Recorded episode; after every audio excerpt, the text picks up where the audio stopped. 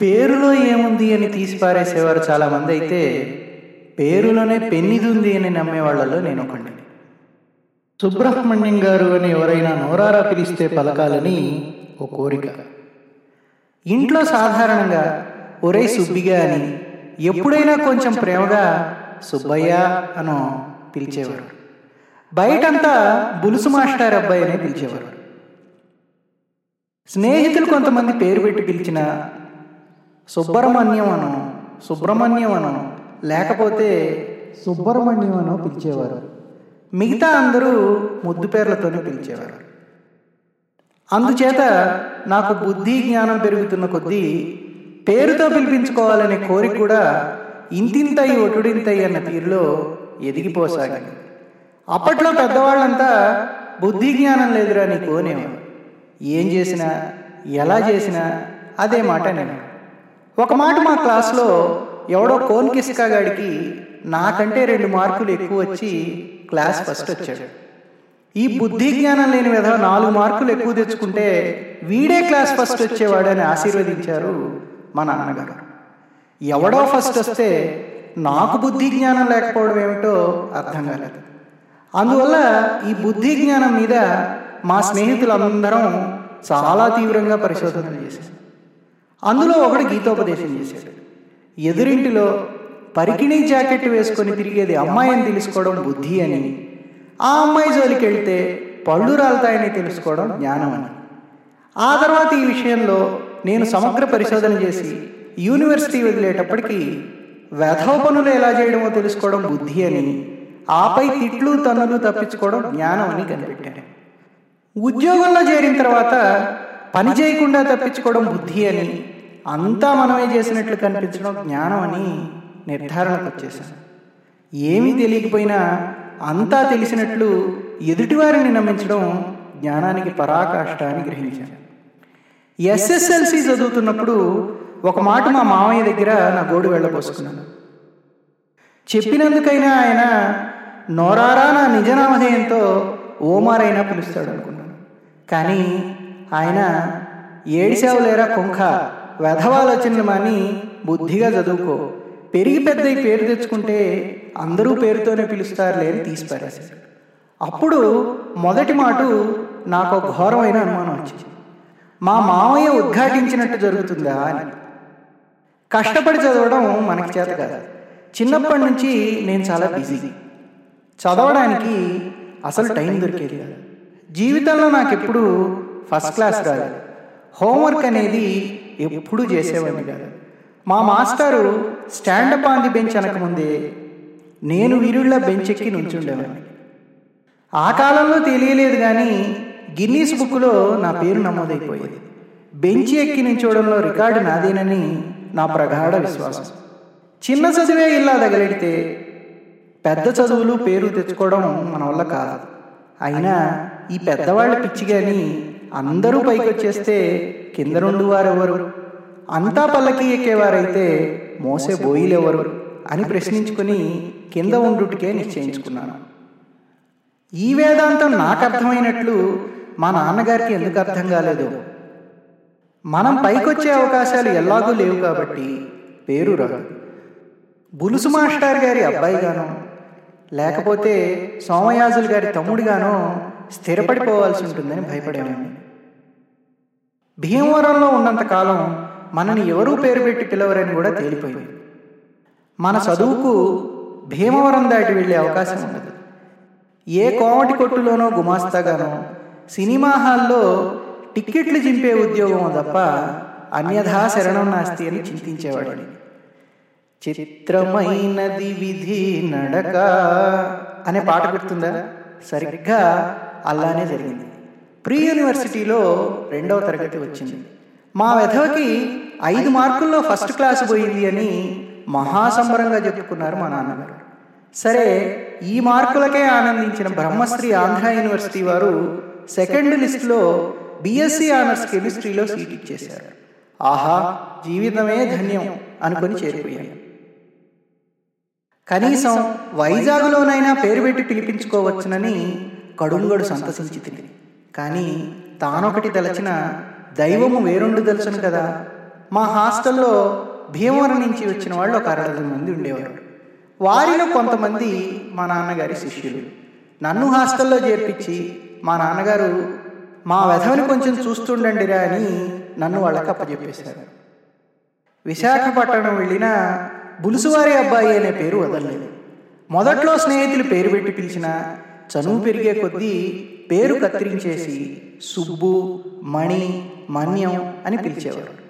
నిరాశ చెందిన మానవ ప్రయత్నం మానకూడదని కొంతమంది దగ్గర నా కోరిక వెల్లడించాను వాళ్ళు పట్టించుకోలేదు. నేను నిరసన వ్యక్తం చేశాను. ఏడిశావులే అన్నాను. పట్టు వదలని విక్రమార్కుడిలాగా నేను ప్రయత్నం మానలేదు. సరిగ్గా ఇక్కడే ఒక మిత్రుడి ద్వారా దురదృష్టం సాచి తగ్గింది వాడి పేరు తుమ్మలూరి వీర వెంకట నాగేశ్వరరావు. ఇది రికార్డుల్లోని పేరు. అసలు పేరు వాడి నాన్నగారికి కూడా గుర్తులేదని వాడి ఉవాచ వాళ్ళ నాయనమ్మ గారికే తెలుసునంట. వీడు పుట్టినప్పటి నుంచి బారసాల జరిగేదాకా రోజుకి ఒకటి రెండు దేవుళ్ళ పేర్లు తగిలించేదట ఆవిడ. వాడి బారసాల ఇరవై ఒకటవ రోజున జరిగిందట. దేవుళ్ళతో పాటు చనిపోయిన ఆవిడ నాన్నగారి పేరు బతికున్న ఆవిడ భర్త పేరు కూడా చేర్చిందట. బియ్యంలో పేరు రాయడానికి ఇరవై నాలుగు పళ్ళాల్లో బస్తా బియ్యం ఖర్చు అయ్యాయట ఈ పేరు రాసేటప్పటికి రాత్రి అయిందట మధ్యాహ్నం భోజనాలు రాత్రికే పెట్టారట. వాడి పేరుకి ఇంత ఘన చరిత్ర ఉందని ఉపన్యసించాడు వాడినంతా సత్యం ప్రసాదు వరం అని పిలిచేవారు. నన్ను పూర్తి పేరు పెట్టి పిలవాలంటే నేను వాడిని పూర్తి పేరు పెట్టి పిలవాలని లింకు పెట్టాడు. వాళ్ళ నాన్నమ్మకు రాసి పూర్తి పేరు తెప్పించుకుంటానని బెదిరించాడు. వాడిని పేరు పెట్టి పిలవాలంటే పొద్దున్న టిఫిన్ ఇది మొదలు పెడితే మధ్యాహ్నం భోజనాల వేళకవుతుంది వాడిని నేను పూర్తి పేరు పెట్టి పిలిస్తే అందరూ నన్ను పూర్తి పేరు పెట్టి పిలుస్తామని తీర్మానించేశారు. ఏం చెయ్యలేక ఓటమి అంగీకరించవలసి వచ్చింది. ఆనర్స్ చివరి సంవత్సరంలో ఒక చైనీయుడు ఇంగ్లీష్లో పీజీ చేయడానికి వచ్చాడు. హాస్టల్లో మా ఫ్లోర్లోనే ఉండేవాడు. వాడు ఇంగ్లీష్ ప్రొనౌన్సియేషన్కి నానా తంటాలు పడేవాడు. మహాదుర్మార్గుడైన మా మిత్రుడొకడు వాడికో సలహా పడేశాడు. నా పేరు స్పష్టంగా బతకగలిగితే ఏ భాషనైనా సరిగ్గా ఉచ్చరించవచ్చును అని. దాంతో వాడు నా వెనకాల పడ్డాడు. నేను తప్పించుకుందామని విశ్వ ప్రయత్నం చేశాను. కానీ దుష్టమిత్రులు పడనివ్వలేదు. నా పేరు వాడి నోట్లో చిత్రహింసలు గురింది వాడికి నేర్పడంలో తీవ్ర నిరుత్సాహం ఆవరించేది. ప్రయత్నిస్తే గాని కార్యం ఉండదు అని ధైర్యం చెప్పుకున్నాను.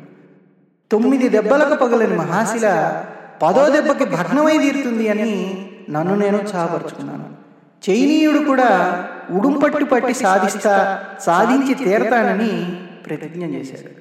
నలుగురు నా పేరు ఉచ్చరించగా టేపు రికార్డర్లో రికార్డు చేసి మరీ సాధన చేశాడు.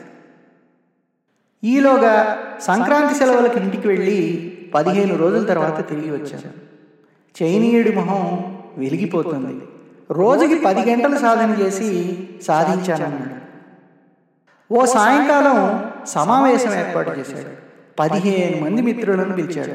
బహుశా నా బారసాలకు కూడా మా నాన్నగారు అంతమందిని పిలవలేదనుకుంటాను వాడు ఉత్సాహంగా నా నామస్మరణ మొదలుపెట్టాడు.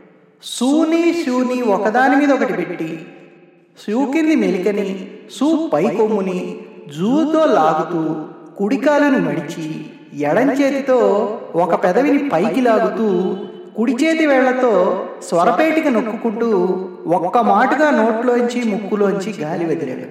వింతగా సు షు జు అనే శబ్దాలు కలిసికట్టుగా కలగా పొలగంగా వాడి లాలాజల తుంపర్లతో కలిసి మా మీద పడ్డాయి.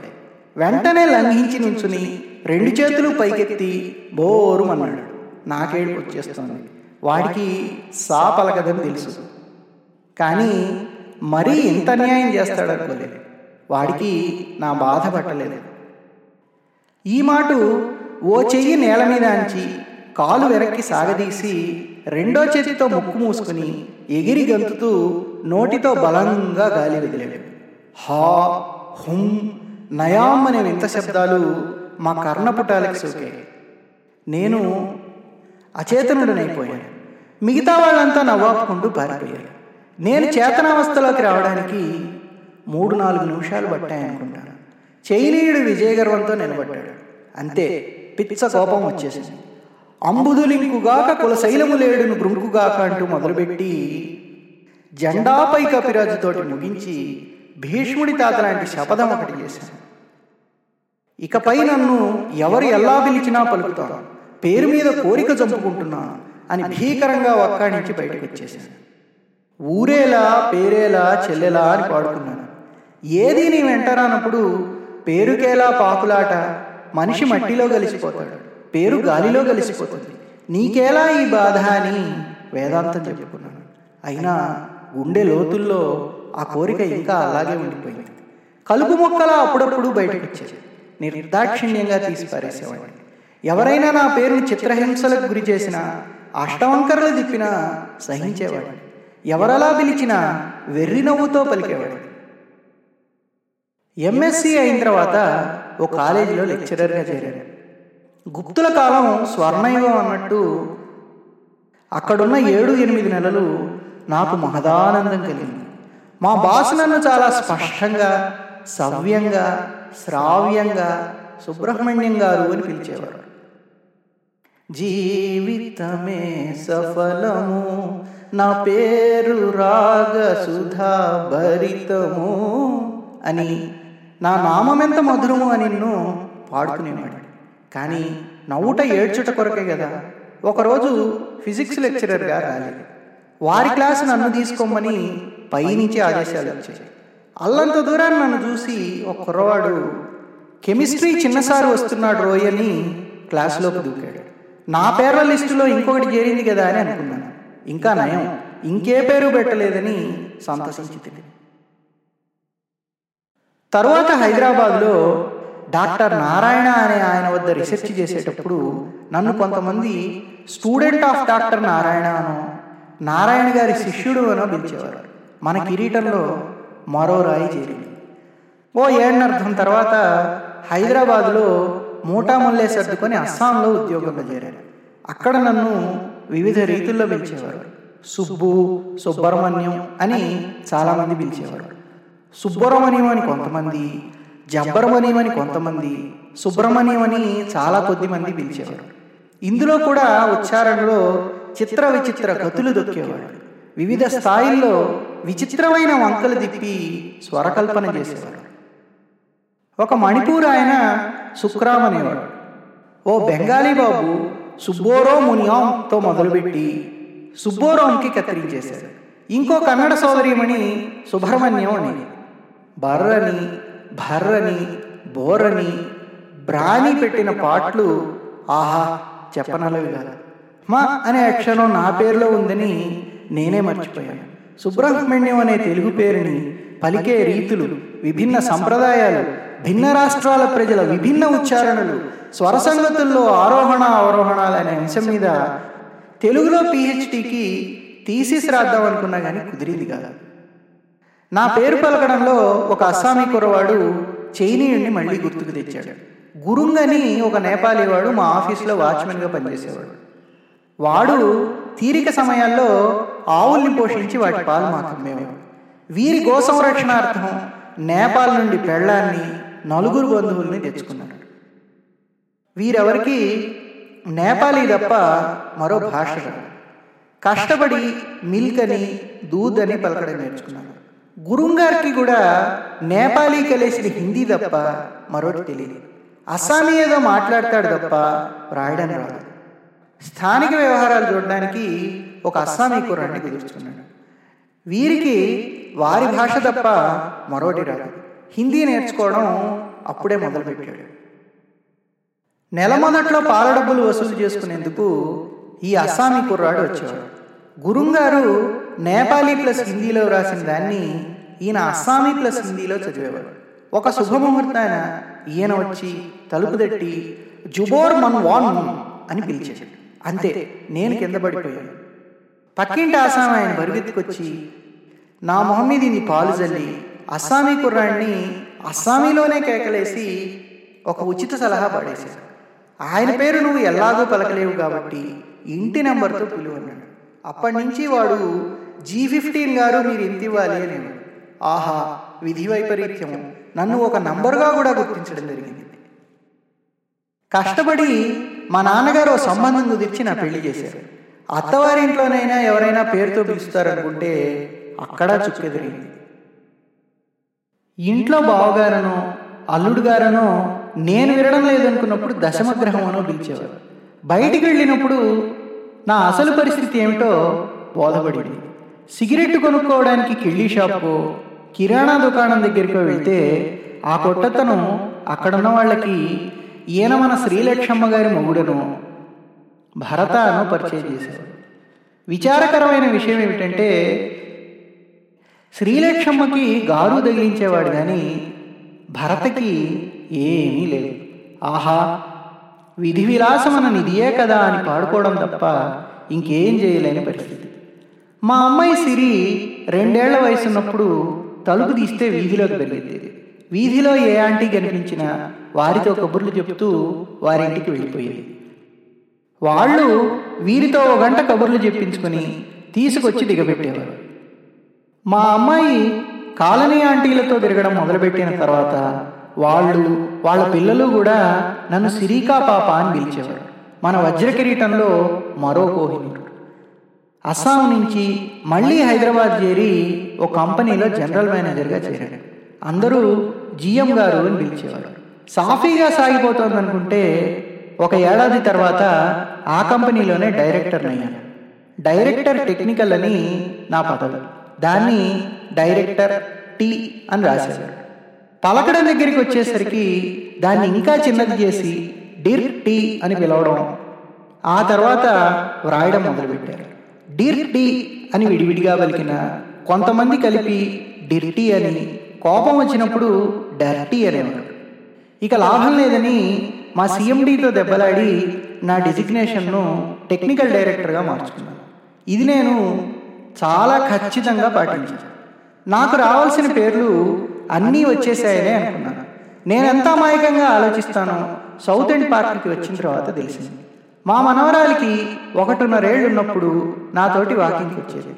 అంటే నేను వాకింగ్ చేసేవాడిని ఆవిడ నా చంకెక్కేది. రోడ్డు మీద ఆడుకునే పిల్లలు నన్ను ఆపి మా మనవరాలతో కబుర్లు చెప్పేవారు. ఒక రోజున నేనొక్కడనే వాకింగ్కి బయలుదేరాను. కొంత దూరం వెళ్ళాక వెనక నుంచి పిల్లలు పిలిచారు సంజనా తాతగారు ఈవేళ సంజన్న తీసుకురాలేదా? అని. అయ్యా అది సంగతి బులుసు మాస్టారి అబ్బాయిగా అవతరించి శ్రీలక్ష్మమ్మ గారి భర్తగా ఎదిగి సిరికా పాపాగా పరిణామం చెంది చివరకు సంజన తాతగారిలా మిగిలిపోయారు ఇల్లలుకుతూ ఈగ తన పేరు మర్చిపోయిందని మా చిన్నప్పుడు ఒక కథ చెప్పుకునేవారు. జీవిత పథంలో గమ్యం చేరే లోపల నా పేరు ఇంకా ఎన్ని మార్పులు చెందుతుందో తెలియదు. ఇప్పటికే నా అసలు పేరు నేను మర్చిపోయాను. మీలో ఎవరికైనా తెలిస్తే గుర్తు వస్తే చెబుతారా ప్లీజ్